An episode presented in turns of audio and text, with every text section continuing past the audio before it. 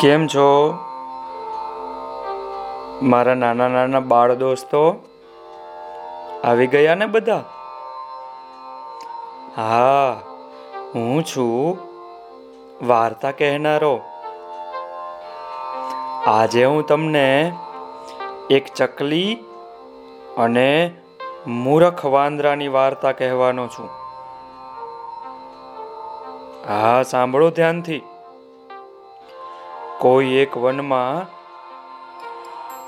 એક ઝાડની ડાળી ઉપર માળો કરીને વગડાવ ચકલીઓનું એક સુંદર મજાનું જોડું રહેતું હતું, હ.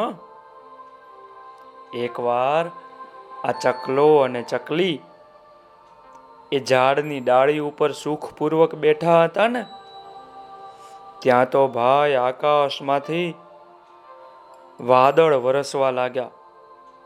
મેઘ ગરજવા લાગ્યો. ધીમા ધીમા પવન વાવા લાગ્યા. અને થોડી વારમાં તો ઝપાટા ભેર વરસાદ વરસવા લાગ્યો. અને એ પવન અને વરસાદના ઝપાટાથી એક પલળીને હડબડતા શરીરવાળો પોતાના દાંત કટકટાવતો, ઠંડીથી ખૂબ ધરુજતો કાંપતો એવો એક વાંદરો એ ઝાડની નીચે આવીને થરથરતો બેઠો હો.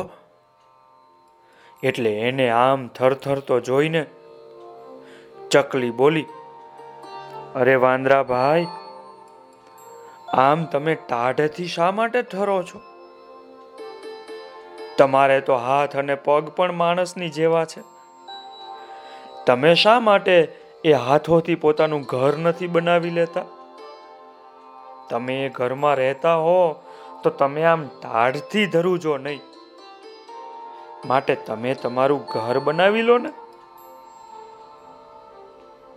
આ સાંભળીને વાંદરો તો ભાઈ કોપથી બોલ્યો, તું છાની માની શા માટે રહેતી નથી?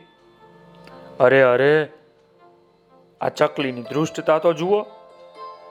છે તો નાની અમસ્તી અને મારો ઉપહાસ કરે છે. મારી હાંસી ઉડાવે છે. અરે, પંડિતની જેમ વાતો કરનારી નાની અમસ્તી ચકલી, તું છું તો સાવ નાની અમસ્તી. આ પ્રમાણે બકવાસ કરવાનો વિચાર કરતી નથી. તને હું કેમ ન મારી નાખું? આ પ્રમાણે બબડાટ કરીને વાંદરાએ એને કહ્યું, હે મૂર્ખી, તારે મારી ચિંતા કરીને શું કામ છે? પણ બાળ દોસ્તો, તમને ખબર છે ને કે તમારામાં જેને શ્રદ્ધા હોય અને તમને કોઈ પૂછવા આવે ને, તો જ તમારે એને સલાહ અપાય. તમારામાં કોઈને વિશ્વાસ ન હોય, તમારામાં શ્રદ્ધા ન હોય ને તમે એને સલાહ આપો, તો શું થાય? હે? માટે કોઈને ઘણું કહેવાથી કાંઈ વળે નહીં. તો પણ આપણી આ માળામાં રહેતી ચકલીએ તો ભાઈ ઉપદેશ આપવા માંડ્યો એમને કીધું કે, વાંદરા ભાઈ, ઘર બનાવી લો, ટાઢે ન ઠરો, મારું કયું માનો. પણ વાંદરો તો બહુ ગુસ્સે થયો, બહુ ગુસ્સે થયો, બહુ ગુસ્સે થયો. એણે ઝાડની ડાળી ઉપર ચડીને ચકલા અને ચકલીનો માળાના સો ટુકડા કરી નાખ્યા, હો ભાઈ ચકલીને મારી નાખી, ચકલાને મારી નાખ્યો.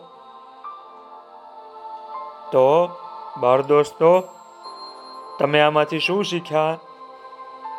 ગમે તેવા મનુષ્યને ઉપદેશ આપવાનો નહીં.